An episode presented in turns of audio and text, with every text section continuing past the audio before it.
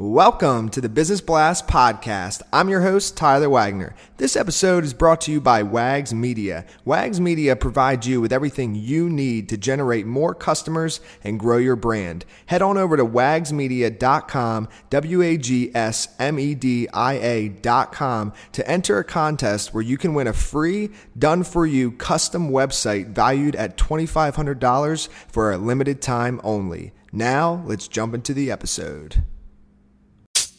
All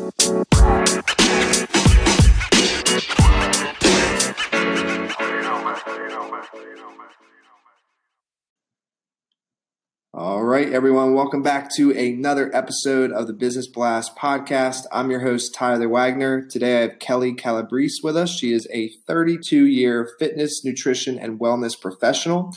She is the number one Amazon best-selling author of Mom and Dadpreneurs on a new reality TV show called Soul Sisters, launching a new app called Deputize America, and is an executive with Isagenix International. So, welcome to the show.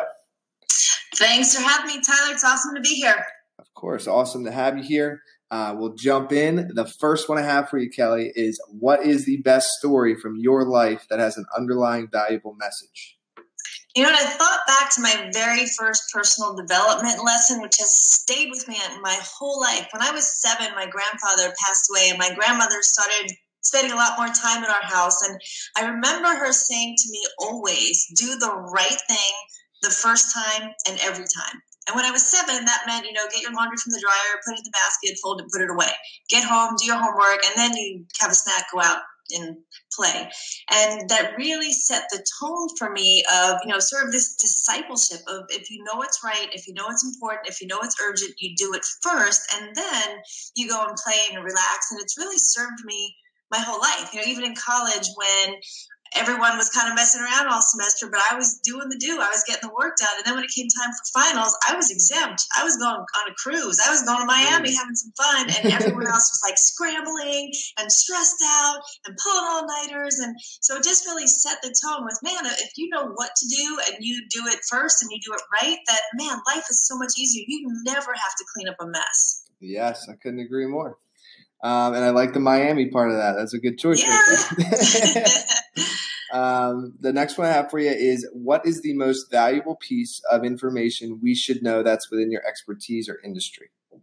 Well, I consider myself to be in both the wellness and the business world, but let me talk to people because it you know really helps everyone in the realm of health and wellness and you know that whole scope because everyone wants to be healthier at some level or another. And I would say of all the things that you can do to be healthier, the very biggest lever that you could pull, and if you could get this right, it would change everything, would be your nutrition I mean, if you can get that right, then your sleep changes, your brain health changes, your energy changes. I mean, you you age more youthfully, you perform better, your you're just your whole brain is right. And so if people could get their nutrition right and it's probably the simplest most kindergarten things that you could think of there's no real amazing magic or tricks to it but you know go back to those basics of a healthy mediterranean style diet kind of if god made it eat it if man made it leave it. You know if you could mm. just even go forward with that one rule it could change everything for you. Yeah and what's your best piece of overall business advice? So, like, you've been in the wellness and fitness industry for 32 years, and all these other things you got going on TV shows. So, like, if somebody wanted to achieve even you know one tenth of what you have so far, like, what would you tell them? It's totally all about the people. I mean, I, I, owned health clubs for 14 years. I managed corporate fitness centers. You know, I've, I've done a lot in my industry.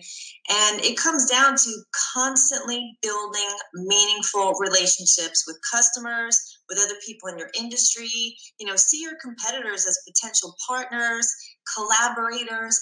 The greater that you are at connecting with people and becoming a better influencer, and the more that you upgrade the people that you hang out with, the better everything will get. But don't have a, a business agenda when you're connecting. Don't lose the people for the money.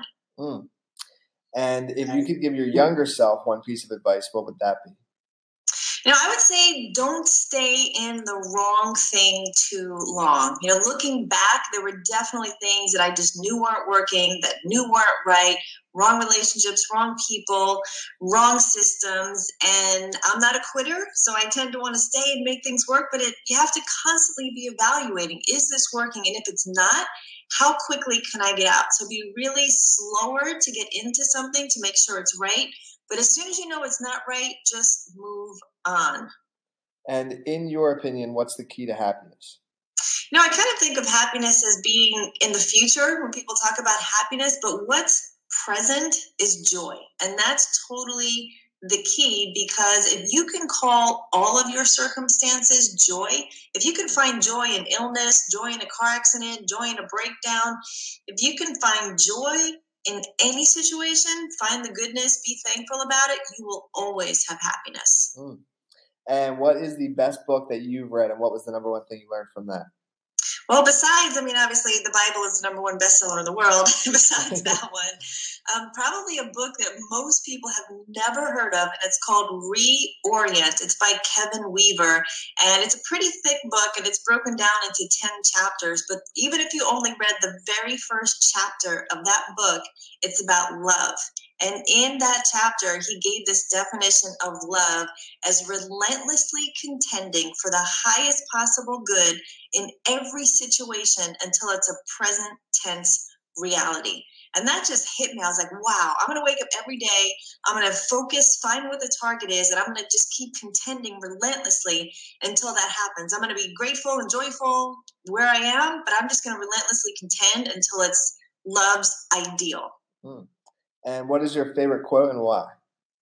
Um, I would say my my favorite quote is actually really a scripture, but it starts out by saying, "Be anxious for nothing, but in all things, just be humble and just kind of bring your cares before whatever you think your higher power is." You know, I think most people get so stuck that they never really get in life near what their potential and their passion and their profit and their possibility is because they really get so hung up in the anxiety of everything. Yes, thank you so much for coming on. This was an awesome episode. Um, the last one I have for your last question is: Where is the best place for people to find and or connect with you online? Uh, well, all my social media is my name, which is Kelli with an I, K E L L I, Calabrese, C A L A B R E S E. And that's the same as my website, kellicalabrese.com. So they can find me uh, LinkedIn. I'm, I'm, very active on Facebook and LinkedIn out of all the social media. Um, and they can find my book on Amazon. If they search Mom and Dad uh, they'll find it there. It's an Amazon bestseller. Perfect. Thanks again for hopping on. My pleasure. Happy to do it.